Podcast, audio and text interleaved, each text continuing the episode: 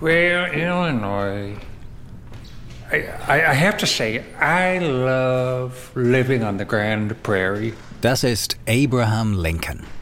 Geboren in Kentucky, aufgewachsen in Indiana, verliebt in Illinois. I grew up uh, in the woods of Kentucky and Indiana. And when we first came to Illinois, the vast openness, it, it gave me the feeling of what, what every man wants, the freedom that this nation represents. Lincoln war ein Illinois Postmeister, Landvermesser, Jurist, Politiker. Und später wurde er der 16. Präsident der Vereinigten Staaten. Ich treffe Abraham Lincoln in Springfield, Illinois, in dem historischen Ziegelbau, in dem er seine Rechtsanwaltskanzlei hatte. Er trägt einen schwarzen Anzug, Fliege und den typischen Zylinder. Sein Bart ist frisch gefärbt, das Toupet sitzt nahezu perfekt. Anderthalb Stunden hat es heute Morgen gedauert, alles so hinzubekommen. Denn Abraham Lincoln heißt eigentlich Fritz Klein. Kein Scherz. Beruf Schauspieler. Präzise Lincoln-Darsteller. Lincoln had a number of German-speaking people uh, generals. Lincoln hatte sogar eine German Connection, sagt Fritz. Eine ganze Reihe deutschstämmiger Immigranten haben für ihn gearbeitet. They were for the common man, and they didn't like the idea of, of uh, slavery, so they were kind of on his side. Lincoln fühlte sich den Deutschen verbunden, weil sie wie er gegen Sklaverei waren. Und um sich ihren Einfluss in Illinois zu sichern, beschloss er, eine deutsche Zeitung zu kaufen. He decided to purchase a German-speaking newspaper called the Illinois Stadtzeitung. Und jetzt wird's noch skurriler. Denn Lincoln hat angeblich sogar einen Deutschkurs besucht, sagt Fritz. Aber das ging nicht lange gut. Well, Lincoln was thrown out of school. so he didn't learn too much German. And of course, when I tell this story, they go, why? It is because the instructor said he is too disruptive. Lincoln wurde rausgeschmissen, weil er den Unterricht gestört hat mit Witzen. He kept telling jokes in class, and he'd have everybody in this German class rollicking and, and laughing, and, and he was disruptive, so the German teacher wouldn't let him come anymore. and I think that's a great story.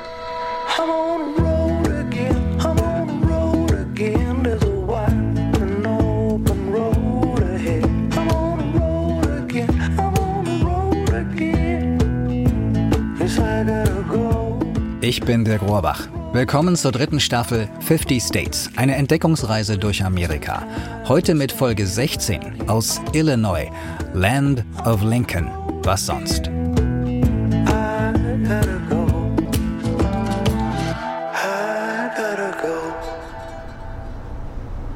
Die Meilen fliegen dahin. 200 sind es vom Star Trek Museum in Riverside, Iowa, meiner letzten Station, bis Springfield, mein erster Halt in Illinois.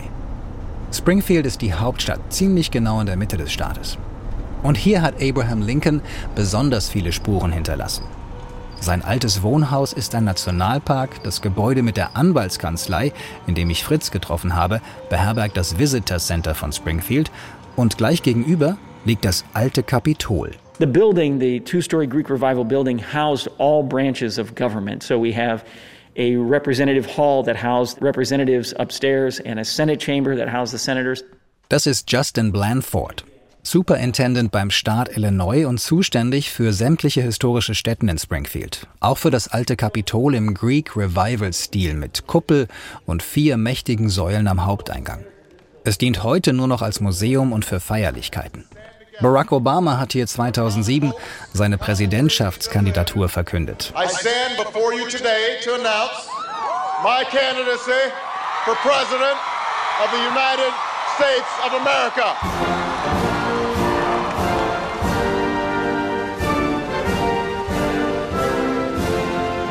Wenn man Amerikaner fragt, wer der beliebteste US-Präsident ist, sind sich fast alle einig, egal welche Partei sie wählen. Abraham Lincoln. Die Gründe sind vielfältig. Allen voran die Abschaffung der Sklaverei, die Lincoln mit der sogenannten Emancipation Proclamation 1863 verkündete. Justin und ich gehen ein Stockwerk höher ins Repräsentantenhaus. Die Abgeordneten sind längst umgezogen und tagen im neuen, größeren Kapitol, ein paar Blocks entfernt von hier.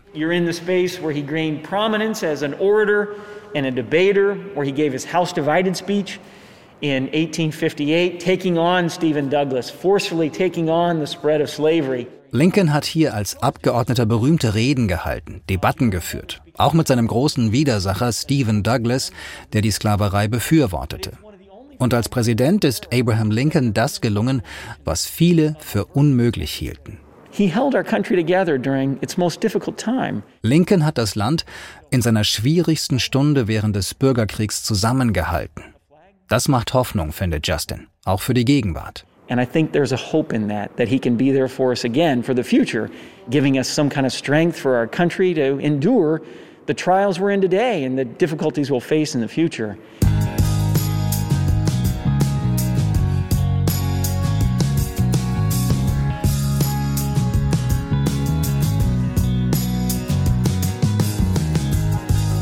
Somebody said a thing to bring you down. It don't mean nothing. Ich habe meinem Navi jetzt gesagt, dass ich nicht die schnellste Route will, sondern die direkteste Route, in der Hoffnung, dass er dann die Interstates, die Autobahn quasi vermeidet und ich eher so durch beschauliche Städtchen fahren kann. Wie Casey, Illinois oder Casey, Illinois. Casey. Illinois for. Is it Casey or Casey? it's, it's it's Casey, um, but it, we uh, a lot of the locals we call it KZ. Der kleine Ort liegt gut zwei Stunden südöstlich von Springfield und ist bekannt für seine Guinness-Rekorde. Aktuell sind es zwölf. Allesamt verliehen für die größten auf der Welt. Holzschuhe, Golfschläger, Mistgabel, Schaukelstuhl und so weiter. Big Things in a Small Town ist das Motto. Und dahinter steckt ein Mann. My name is Jim Bolin, Vice President of Bolin Enterprises. We have a pipeline maintenance business.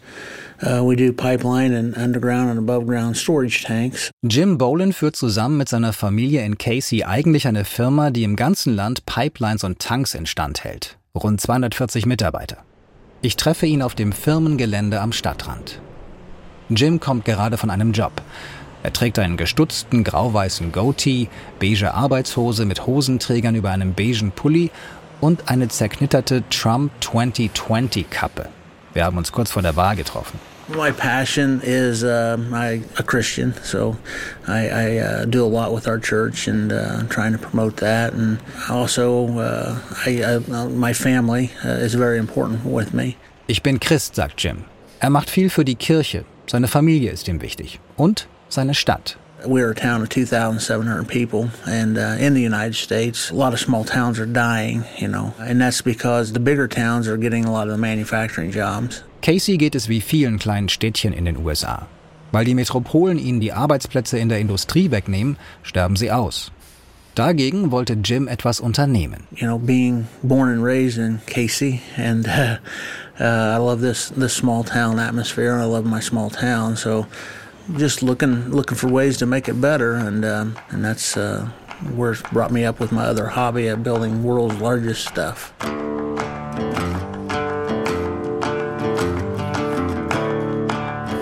Als erstes baute Jim das größte Windspiel der Welt. 2011 war das. Und keine schwierige Sache. Schließlich bestehen Windspiele aus Rohren. Und darin ist er mit seiner Firma ja Experte. I thought, well, you know, we're a pipeline company and wind chimes are pipe. Then that's all I was going to do is build one and be done, you know. So uh, things changed my mind after that.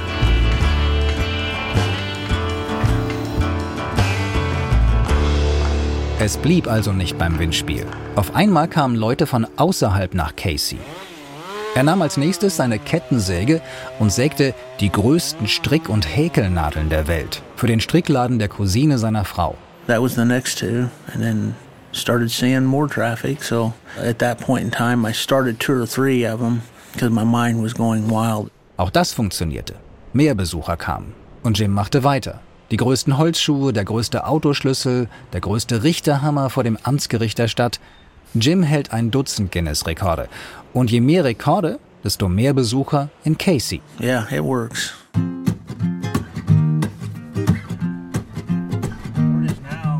Ich steige zu Jim in den Firmentruck. Er will mir einige seiner Weltrekorde zeigen. And they're all kind of your kids after you've spent so much time building them. But uh, yeah, that's the world's largest pitchfork. Wir fahren zuerst zur größten Mistgabel der Welt, vor einem Restaurant am Stadtrand. Fast 20 Meter lang. Der Schaft aus verleimten Holzlatten von alten Telefonmasten. Die Gabel aus alten Straßenlampenrohren. Alles recycelt. So it's basically scrap pipe. Just it's 100% scrap, and we just repurposed it. Dann geht's weiter ins Stadtzentrum, wo die meisten Attraktionen stehen. And then uh, we have the world's largest mailbox there to the left.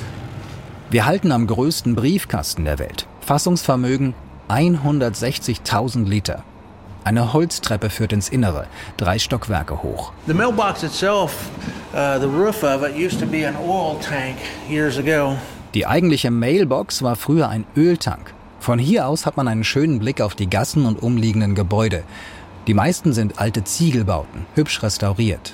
All these buildings, the white storefront, the T-shirt connection was new. The one that uh, right beside the T-shirt connection is a store that just opened last Saturday. It's a Casey Coffee Shop. Der T-Shirt-Laden ist neu, der Coffeeshop, die Eisdiele. Es scheint fast so, als ob Jim mit seinen Big Things Casey neues Leben eingehaucht hat. Well, I just give them a kickstart and people are doing it themselves.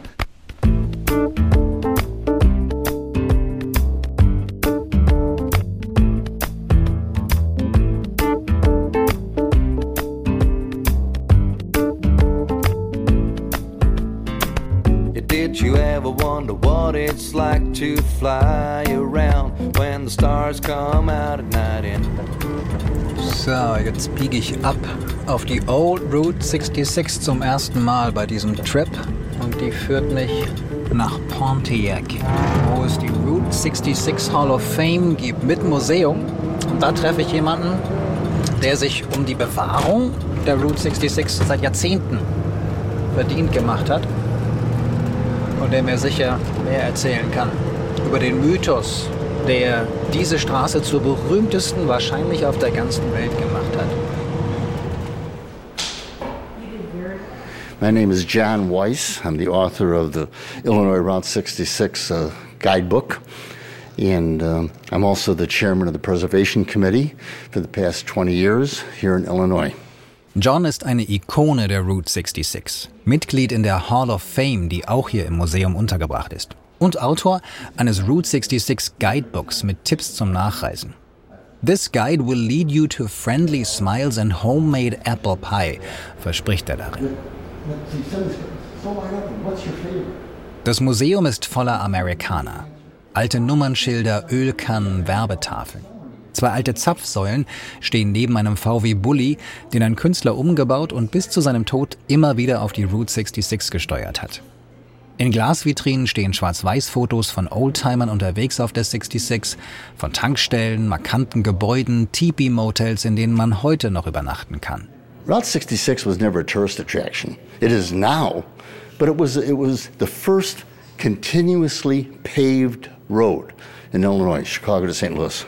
Ursprünglich war die Route 66 einfach die erste durchgängig geteerte Straße in Illinois zwischen Chicago und St. Louis. John sagt, wie man hört, ausschließlich Route 66. Die Aussprache variiert je nach Region, aber beides ist okay. Route und Route. Now, here's the thing Route 66 was never built, it was created, meaning each town would have, shall we say, a paved section of road, their main street. Now they had to connect them. So they would just connect one town with another. Die 66 entstand nicht auf dem Reißbrett, sondern wurde gebaut, um schon bestehende Hauptstraßen in den Ortschaften entlang der Route miteinander zu verbinden. And uh, 66 was a very dangerous road to drive because it was only 16 feet wide, eight feet on either side. Your curves, they didn't understand that. There was no lighting.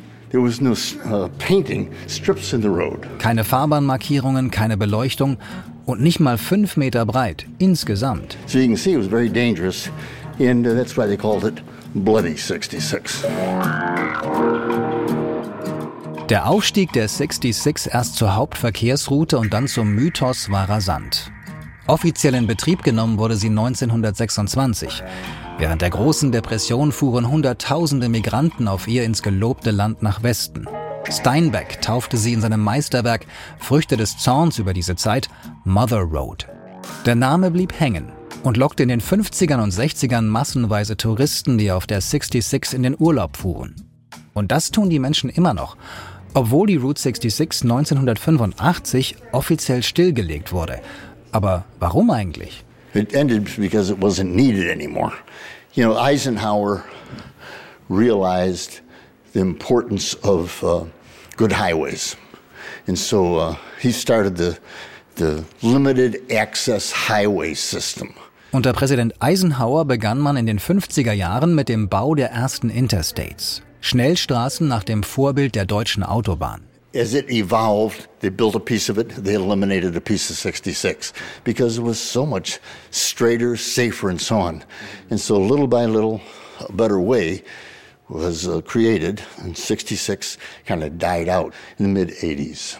Und je mehr Interstate-Meilen fertiggestellt waren, desto weniger Menschen fuhren auf der Route 66, bis man sie schließlich gar nicht mehr brauchte.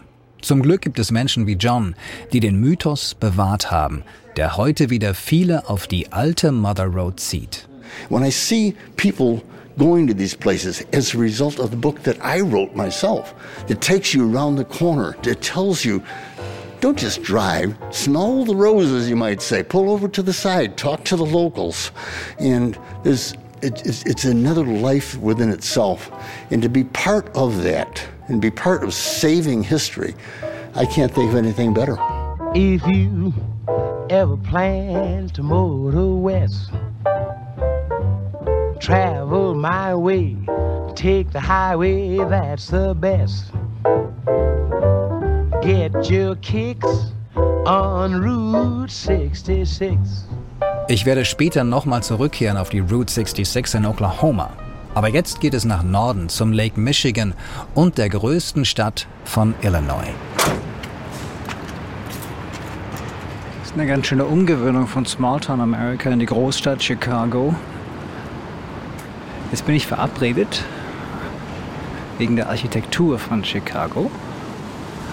Mache ich eine Tour mit jemandem, der sich auskennt und wir wollen einige der historischen Gebäude anschauen und vielleicht erfahren wir auch, warum Chicago als die Geburtsstadt der Skyscraper, der Wolkenkratzer gilt.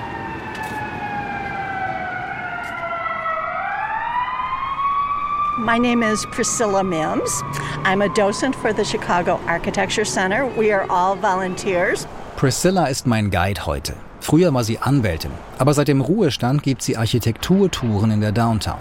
What are we going to see or do today? We are taking the historic skyscrapers of downtown Chicago. Die Historic Skyscraper Tour wird uns zu einigen der ganz frühen Wolkenkratzer führen. And one of the things Chicago is famous for is creating the skyscraper back in the 1880s into the 1890s.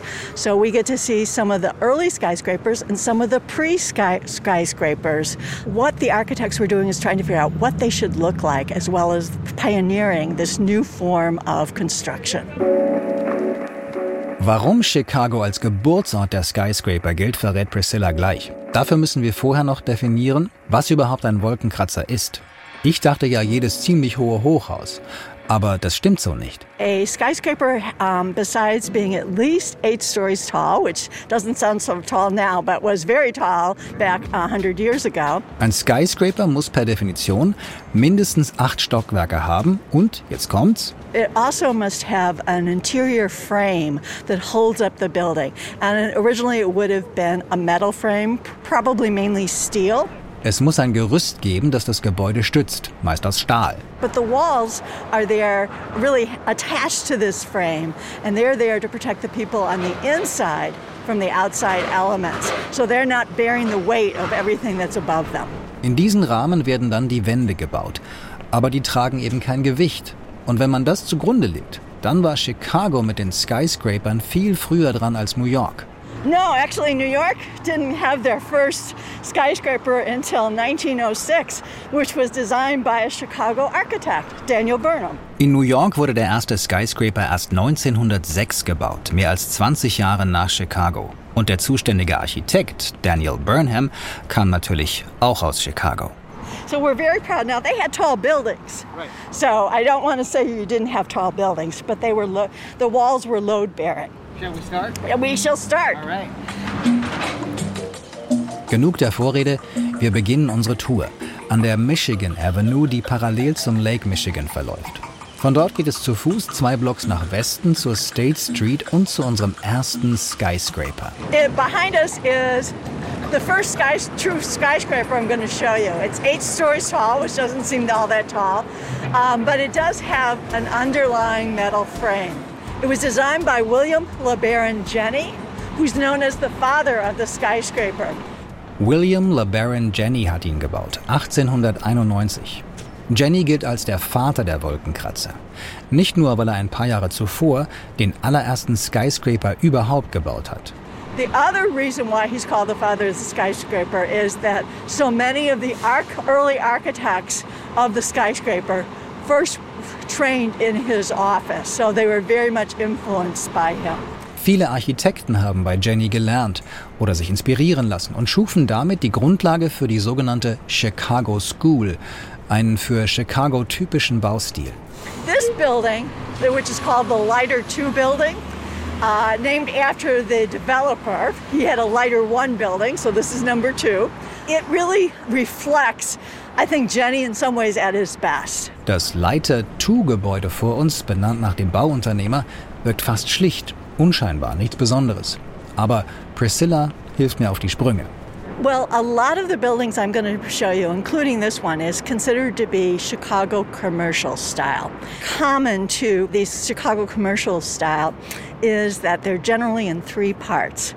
You have a base, which looks a little different, and then the shaft, and then the uh, finishing top. Den Stil hier nennt man Chicago Commercial. Es gibt eine Basis, in der Regel das Erdgeschoss plus die untersten beiden Stockwerke, einen Schaft, das sind die restlichen Stockwerke, und als Abschluss ein verzierter Sims. Der Aufbau von Wolkenkratzern ähnelt also dem einer klassischen antiken Säule.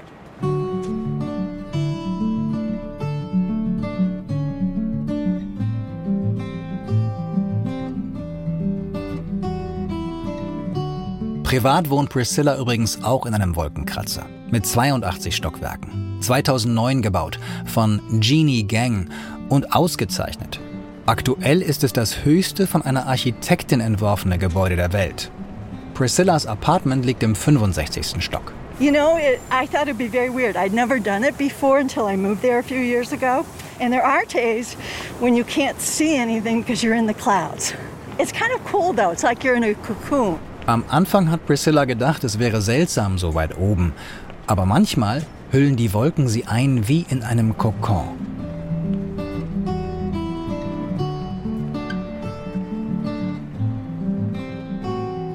In der nächsten Folge bleibe ich noch ein bisschen am großen Lake Michigan.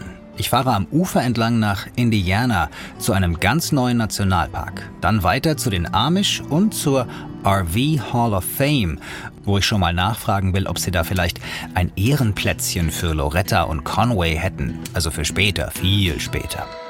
I'm on the road again. I'm on the road again.